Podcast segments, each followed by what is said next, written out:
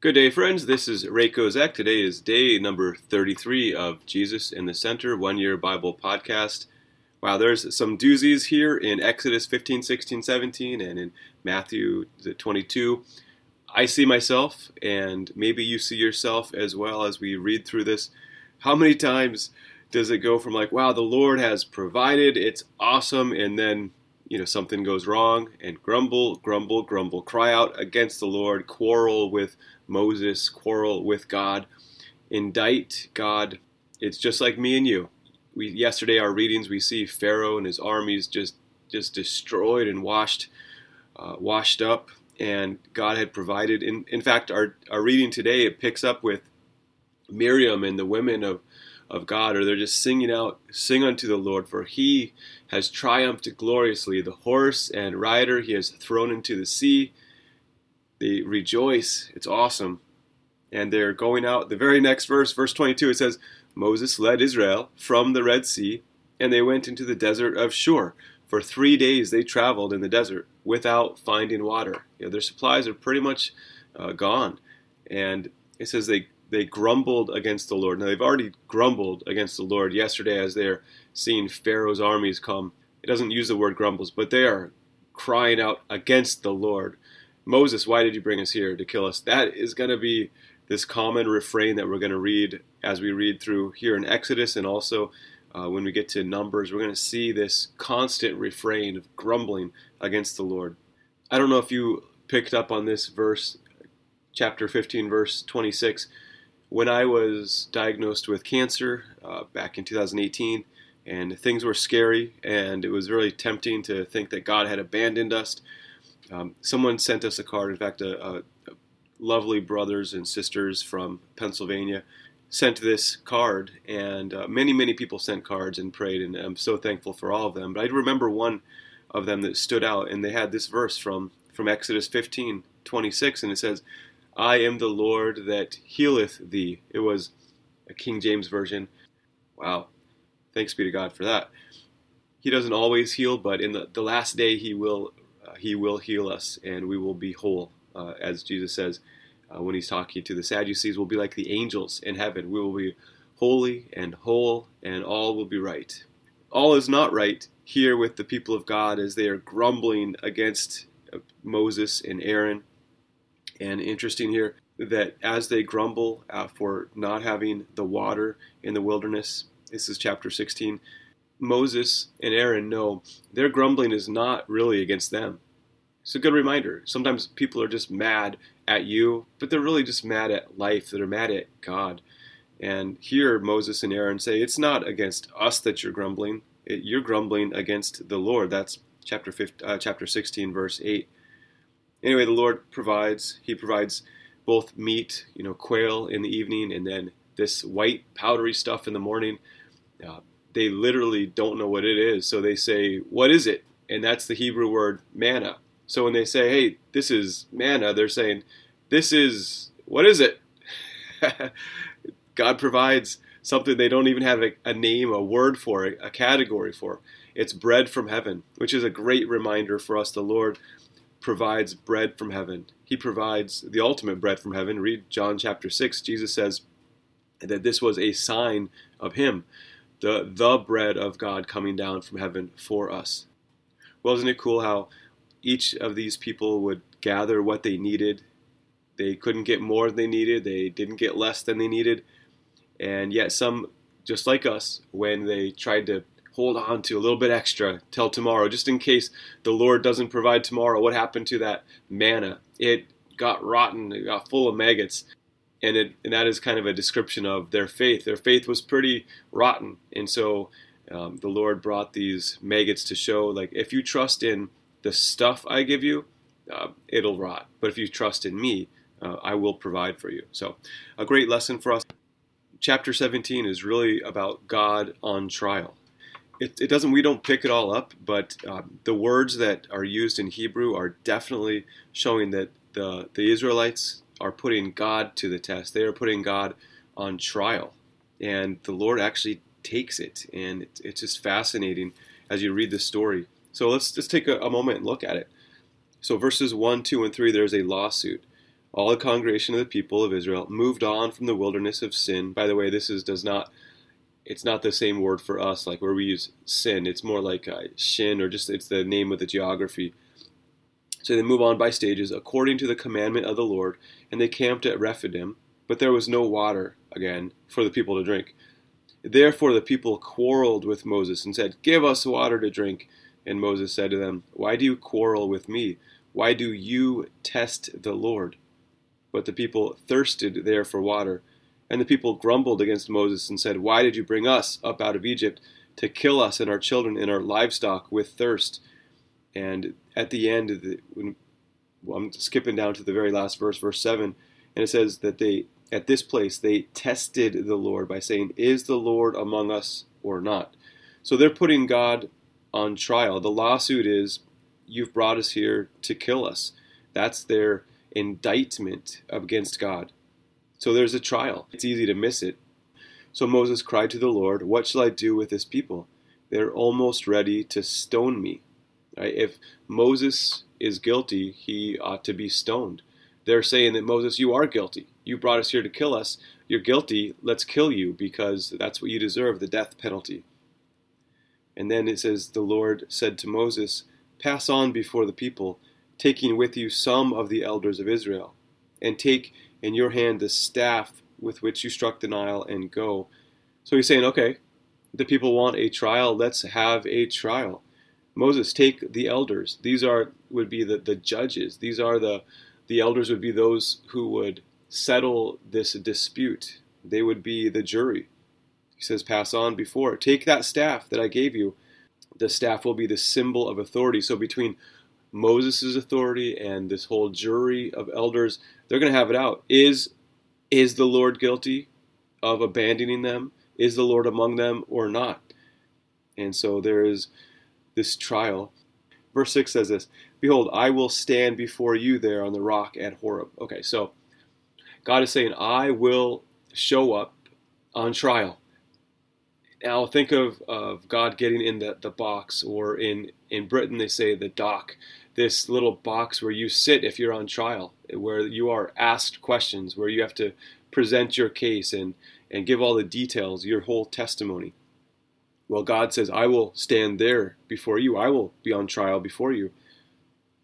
And it says, at the rock, on the rock, at Horeb. So it says that God is literally, literally on the rock at Horeb. Now, Horeb, eh, that's the same word we heard and where God showed up to uh, to Moses on Mount Horeb, uh, which later in chapter 19 we, we, we see is called Mount Sinai. This great mountain um, where God revealed the Ten Commandments, where God showed up in the burning bush. But I don't think that's where they are yet, and because it's describing that they're at Rephidim. The reason I don't think so is because the word Horeb is the Hebrew word for dry.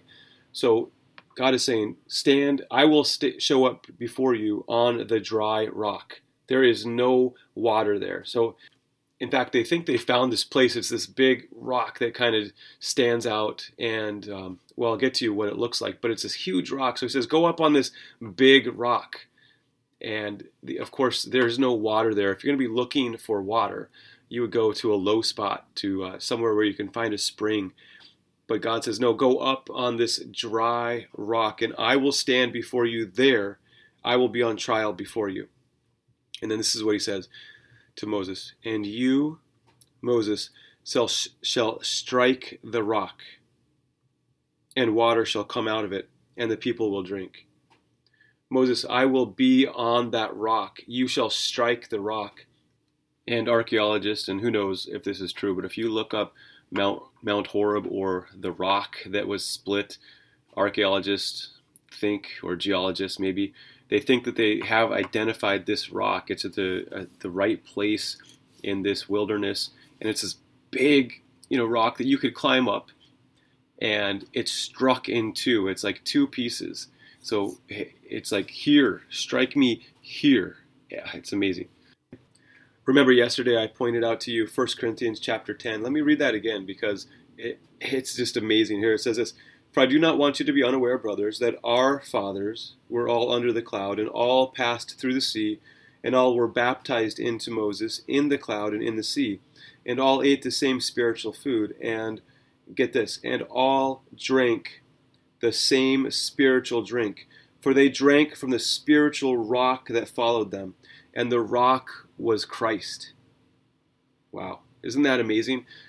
Here, Paul is looking back and saying the rock that they drank from was actually a spiritual rock, and that rock was Christ.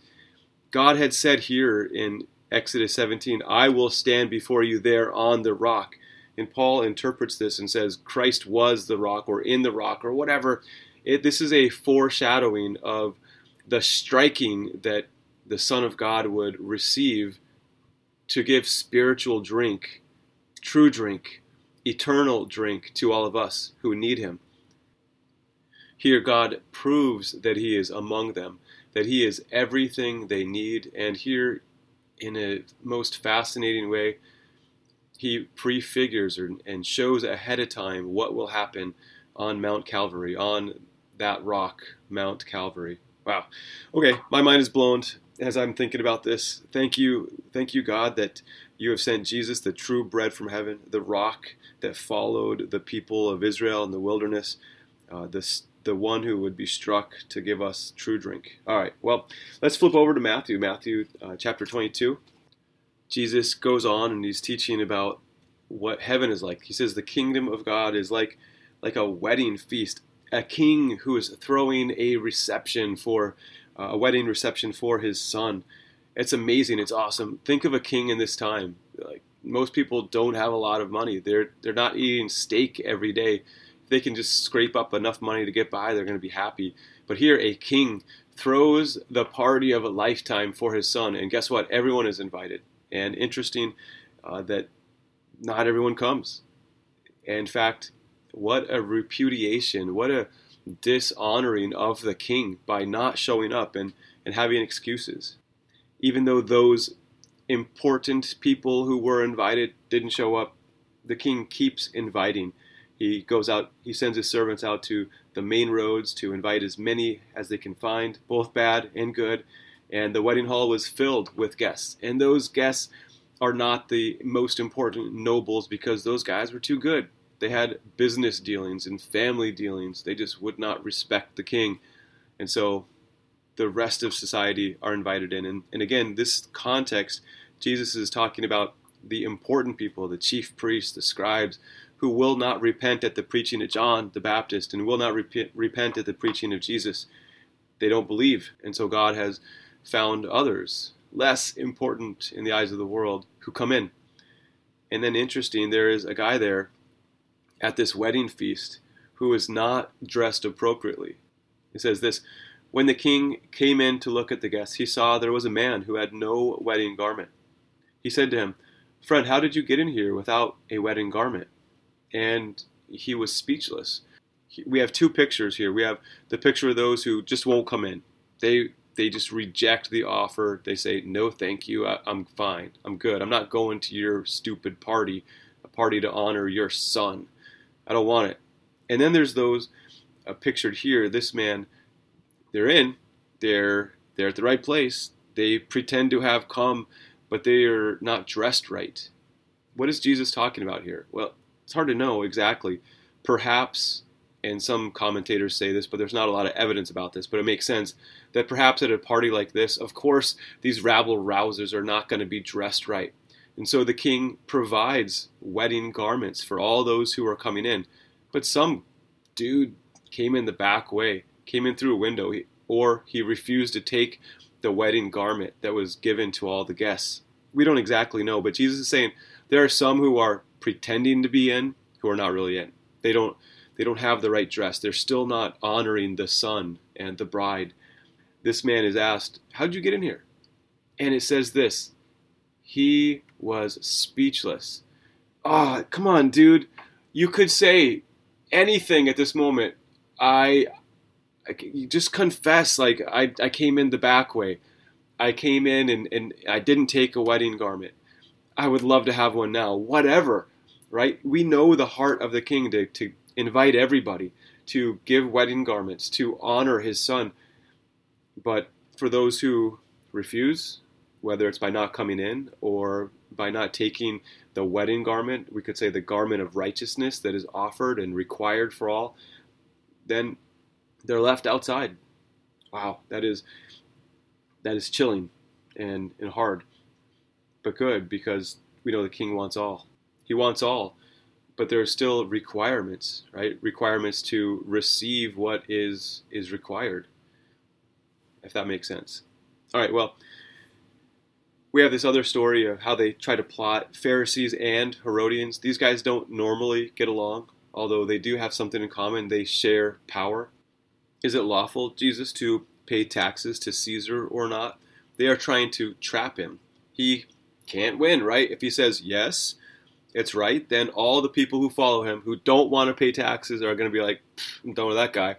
If he says no, ah, now they have a reason to bring him before the governor, This man is a rebel. He says, Don't pay taxes.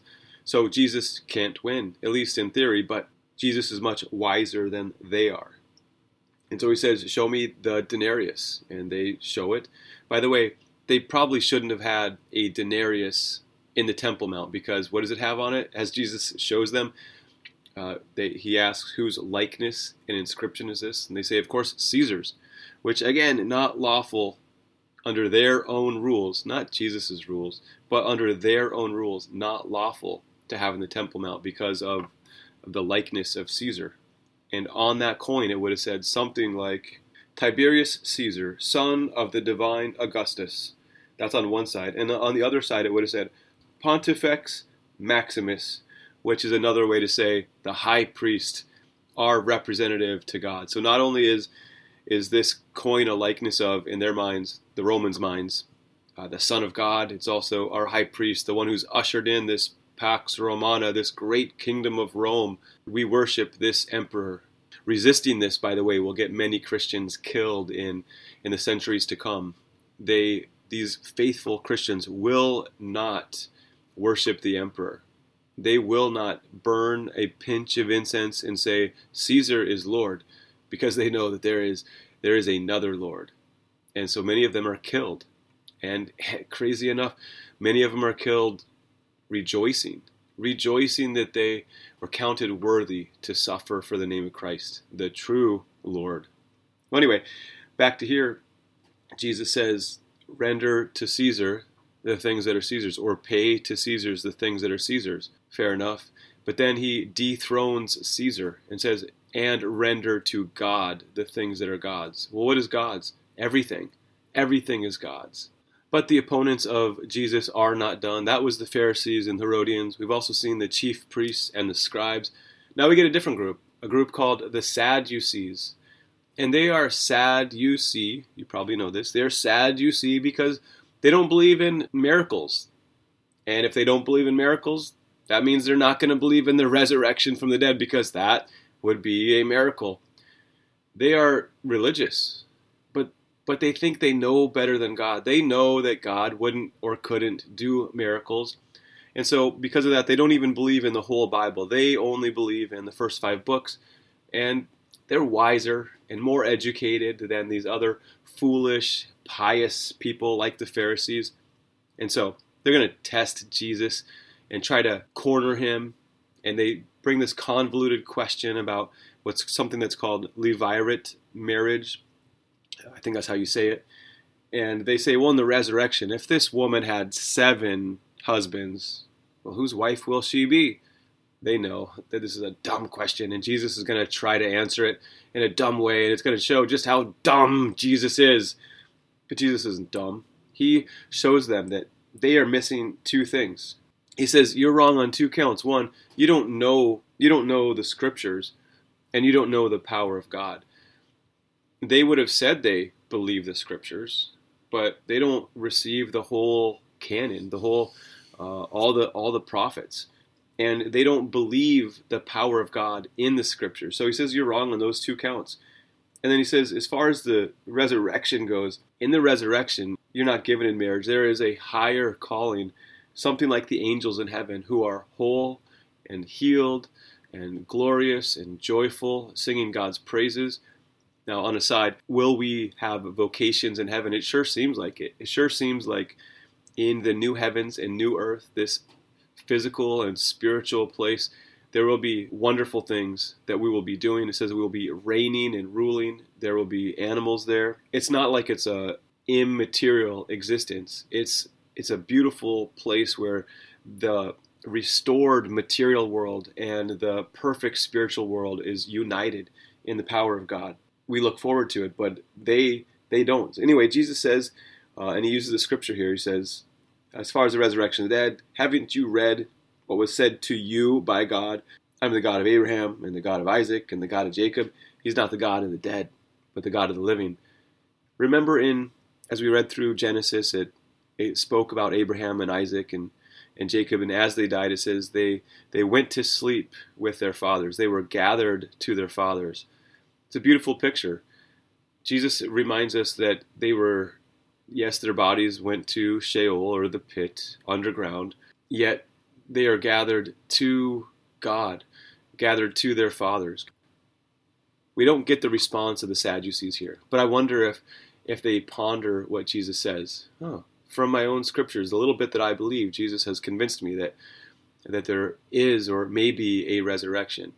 Maybe in just a few days after Jesus is crucified and, and he's risen, perhaps, uh, perhaps they will come to believe. It does say in the book of Acts that many priests in Jerusalem uh, came to believe in Jesus the Messiah. Maybe they are some of those. They have heard Jesus' words, that there is a resurrection, and that they have evidence that that Jesus is the first to bring this resurrection for them. Anywho, we've gone a bit long today, so we'll wrap up. Psalm 27 is one of my favorites. Love it. Check it out. It was really meaningful for me when I was diagnosed with cancer, a prayer that I prayed against my enemies. And some, some of my enemies were inside my body. Anyway, keep pondering, keep praying, keep growing in faith. Your Lord is faithful. He gives you bread from heaven, He gives you water from the rock, He gives you Himself.